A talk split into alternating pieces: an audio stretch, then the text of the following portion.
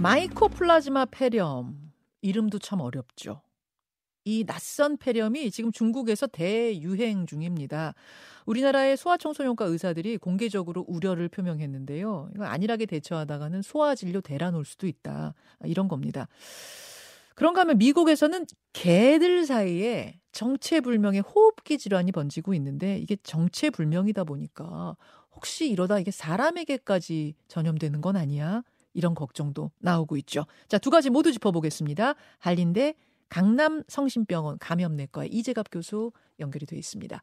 아, 이재갑 교수님 안녕하세요. 네, 안녕하세요. 마이코플라즈마 폐렴 용어부터 참 어려운데 일반 폐렴하고는 다른 건가요? 어, 일단 세균 자체가 이제 보통은 이제 정형성 세균이라 그래서 뭐 스트레프토코쿠스 같은 이제 폐렴 구균 같은 게 폐렴을 많이 일으키는데요. 예. 이제 마이코플라즈마는 이제 비정형성 세균이어서 좀 세균이라고 하기엔 조금 부족하고 또 바이러스는 아닌 정도의 이제 세균인데 이게 음. 우리나라도 뭐한 3, 4년 간격으로 계속 유행을 하기는 했었어. 아주 낯선 세균은 아닙니다. 그렇죠. 어떤 분들은 어 이거 뭐 코로나 19 같이 처음 등장한 바이러스야? 중국에서 처음 등장했어 막 이러시던데 그건 아니고 원래도 3, 4년 주기로 유행하던 폐렴인데 근데 왜왜 네. 왜 갑자기 중국에서 이렇게 대유행하는 거예요? 그 이제 최근에 여러 경향들 보면 그, 그 lockdown이라든지 이런 이제 국경 폐쇄나 이런 것들을 엄격하게 했었던 국가들이 네. 이제 코로나19 동안에 뭐 여러 가지 바이러스나 세균이 유행을 안 하다 보니까 음. 조금 더 좀 심각하게 유행한다. 이제 이런 부분들이 여러 이제 바이러스 확인이 되고 있기도 하고요. 음. 그리고 이제 중국 같은 경우도 우리나라랑 비슷한 패턴으로 유행을 했었는데 이제 코로나19 유행 기간 동안에 마이코플라즈마가 유행을 안 했었거든요. 음. 이제 그거 자체가 이제 그다음에 그 사이에 3, 4년 사이 애들도 많이 태어났잖아요. 그렇죠. 그러니까 이제 그러면서 이거를 경험하지 못한 아이들이 이제 많다 보니까 아. 이제 아주 대규모로 환자가 발생한다 이렇게 보시는 게 맞습니다. 그러니까 말하자면 통제를 오래 하면서 면역이 떨어졌다 이렇게도 볼 수 있는 거군요. 네, 그래서 이건 그, 면역, 뭐 immunology gap 이런 식으로 표현을 합니다. 예, 이 마이코플라즈마 폐렴 전파력은 어느 정도고 또 치명률은 어느 정도입니까? 이제 이런 세균들은 대부분 이제 비말로 전파가 되는 패턴이기는 한데요. 네. 근데 다만 이제 아이들이 이제 집단 생활들을 하잖아요. 뭐 그렇죠. 유치원을 다니거나 또뭐 어린이집에 있거나 뭐 이러다 보니까 접촉 빈도가 되게 높아서 접촉을 하게 되면 또 되게 빠르게 전파되거든요. 음. 이제 그런 부분 때문에 좀 전파가 빠른 것처럼 보일 수는 있습니다. 음, 전파력은 빠른 것처럼 보이는데 뭐 그렇게 유별나게 빠르고 그런 건 아니고요. 예, 그런 건 아닙니다. 아, 그런 건 예. 아니고 치명률은요? 치명률은 이제 사실 아이들의 면역 상태에 따라 다르고요. 그리고 이제 적절한 치료를 받으면 또 이렇게 사망까지 이르는 아이들이 많지는 않거든요. 음. 근데 다만 이제 최근에 이제 여러 다, 내성 그러니까 항생제 내성 균주들이 유행을 하면서 중환자실에 입원하는 아이들의 숫자는 늘어난다 정도로 보고가 되고 있습니다. 어, 중환자실에 어 까지 가는 어린이의 숫자가 늘어난다. 이게 어린이한테 잘 걸리는 폐렴입니다, 여러분. 그럼 어떻게 예. 집에서는 사실 감기하고 폐렴하고 초기 증상도 비슷하고 해서 어떻게 알아채야 됩니까?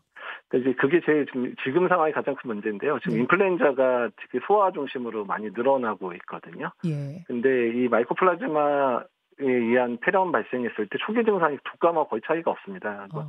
전신에 통증 있고 열나고 그다음에 이제 뭐 기침하고 뭐 이런 식으로 나타나서 초기 증상으로는 전혀 구분이 못하기 때문에 예. 일단 호흡기 증상이 있고 고열이 나는 경우는 빨리 병원에 가서 우선은 독감 검사는 좀 간단하게 할 수 있으니까 독감인지 아닌지 확인을 해야 되고 네. 독감이 아닌 경우 근데 증상이 심하다 그럼 엑스레이 찍어봐서 폐렴 동반됐는지 여부를 또 확인하는 이런 이제 과정들을 거쳐야 되기 때문에 꼭 음. 전문의들하고 상의를 해주셔야 되는 질환입니다. 자, 초기 증상이 여러분 독감하고 거의 비슷하다. 독감도 독감의 초기 증상은 또 감기랑 비슷하잖아요. 네, 그렇죠. 그렇죠. 네.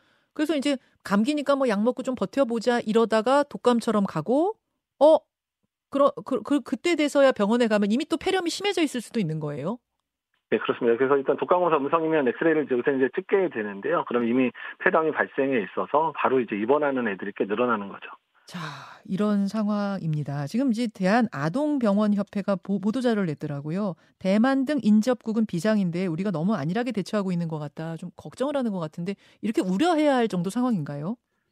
지금 환자 발생 수준이나 입원 정도는 아직까지는 이제 뭐 큰 문제가 있는 상황들은 아닙니다. 네. 근데 다만 이제 계속 환자가 좀 증가되고 있는 추세거든요. 음. 그러니까 그러다 보면 특히 게다가 이제 독감도 유행하고 있고 뭐 RSV, 뭐 아데노바이러스 이런 게 좀 같이 유행을 하고 있다 보니까 음. 여러 바이러스나 세균에 의한 입원이 늘어나고 있어서 음. 입원 환자들이 늘어나게 됐을 경우에 최근에 소아청소년과에 이제 뭐 전공의 선생님들이나 전문의 선생님들 숫자가 적다 보니까 네. 입원 환자를 이제 제대로 이제 치료 못하는 상황이 발생할 수도 있으니까 준비를 좀 철저히 해야 된다. 이제 이런 음. 의미로 말씀하신 것 같습니다. 그러고 보니까 지금 말씀을 들으면서 생각해 보니까 제 주변에 코로 나19 환자가 갑자기 좀 증가했고요. 독감 환자도 많고 어, 이, 이게, 이게 평소보다 좀 더 많다는 느낌이 들어요. 평소의 겨울보다.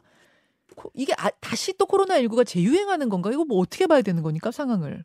예, 지금 이제 코로나19도 지금 이제 2주 전부터 다시 증가되는 측면으로 좀 바뀌고 있고요. 환자 증가하고 있고, 예. 뭐 인플루엔자 증가되고 있고, 마이크로플라즈마 증가하고 있고, 뭐 거의 가을 겨울에 유행하는 모든 호흡기 바이러스의 대부분 다 증가되고 있는 시기여서 음. 이제 코로나19 동안에 유행하지 못했던 많은 바이러스들이 이제 이번 겨울에도 작년 겨울부터 시작됐던 거 비슷하게 이번 겨울에도 영향을 끼칠 수 있어서 음. 그런 부분들이 이제 소아과 외래 진료에 상당한 영향을 끼치고 있고요. 그래서 음. 지난 겨울에도 독감 유행하면서 소아 청소년과 예약하려고 그러면 정말 힘들었었잖아요. 몇 네. 시간씩 기다리는 상황인데 이번 겨울도 아마 비슷한 상황이 이제 초래될 수도 있겠다라고 지금 예상을 하고 있습니다. 좀 예방 차원에서 다시 마스크를 철저히 낀다든지 뭐 이렇게 개인적으로 할 수 있는 것들 뭐가 있을까요?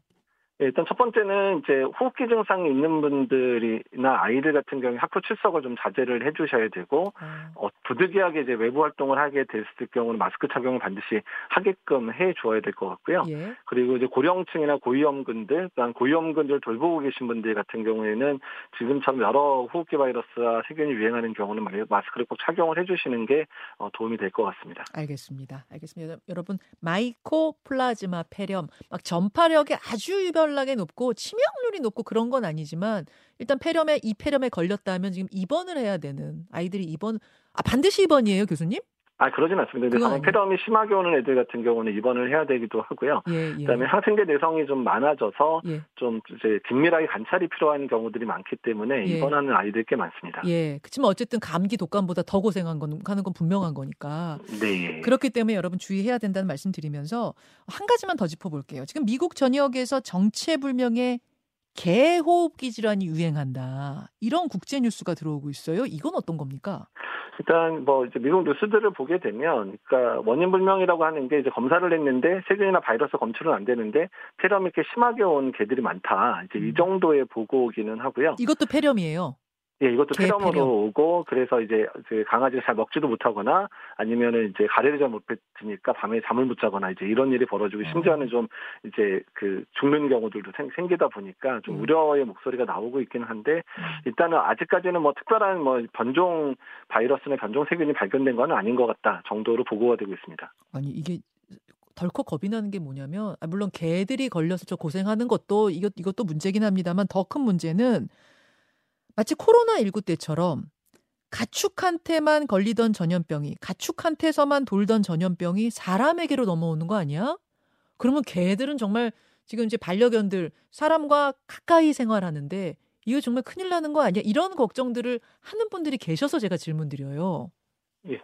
다만 이제 아직 뭐 신종 바이러스나 세균이 발견된 것도 아니고 그다음에 인체 감염 사례가 확인된 것도 아니기 때문에요. 예. 일단은 지금은 이제 미국의 유행 상황 또 어떤 원인 바이러스나 세균인지에 대한 결과가 나올 때까지는 조금 잘 관찰하면서 기다리면 될 것 같습니다. 예. 아직 뭐 인수 공통 전염병으로 이게 발전할 가능성이 있다라는 거 전혀 아니고 아니란 말씀이죠. 네. 아니고 네. 우리나라에서 이개 정체불명 호흡기 질환이 발견된 케이스도 아직 없고 예, 아직은 뭐 유사 사례가 없습니다. 없고 미국에서는 심각한 건 맞고요. 뭐 심각하게 느껴지기는 하는데 아직까지는 이제 뭐 이게 어떤 특정한 뭐 새로운 유행 이렇게 이야기는 좀 이른 것 같긴 합니다. 아. 판단하기에는 아. 자료가 너무 없습니다. 유행이라고 할 정도는 아니다.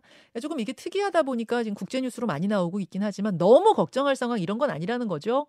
네 그렇습니다. 예, 조금 네. 안심을 시켜드리면서 아니 왜 이렇게 또 걱정 우리가 할 수밖에 없냐면 코로나19 유행할 때 많은 전문가들이 이런 식의 인수공통 전염병, 새로운 바이러스들이 또 나올 거다. 이게 끝이 아니다. 이런 얘기 많이 하셨잖아요. 네, 맞습니다. 네, 네. 그래서 또 슬슬 걱정이 되는 거예요. 그, 그, 그 전망은 여전합니까?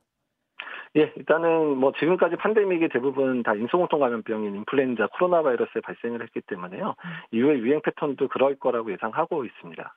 아, 동물에게서 넘어오는 형태. 네. 예, 뭐 이게 견데믹 같이 번져서는 절, 절대 안 될 것 같고 빨리 정체불명 바이러스의 정체를 찾아내는 일부터 해야겠네요. 여기까지 네. 말씀 듣겠습니다. 이재각 교수님 고맙습니다. 네, 감사합니다. 김현정의 뉴스쇼는 시청자 여러분의 참여를 기다립니다. 구독과 좋아요, 댓글 잊지 않으셨죠? 알림 설정을 해두시면 평일 아침 7시 20분 실시간 라이브도 참여하실 수 있습니다.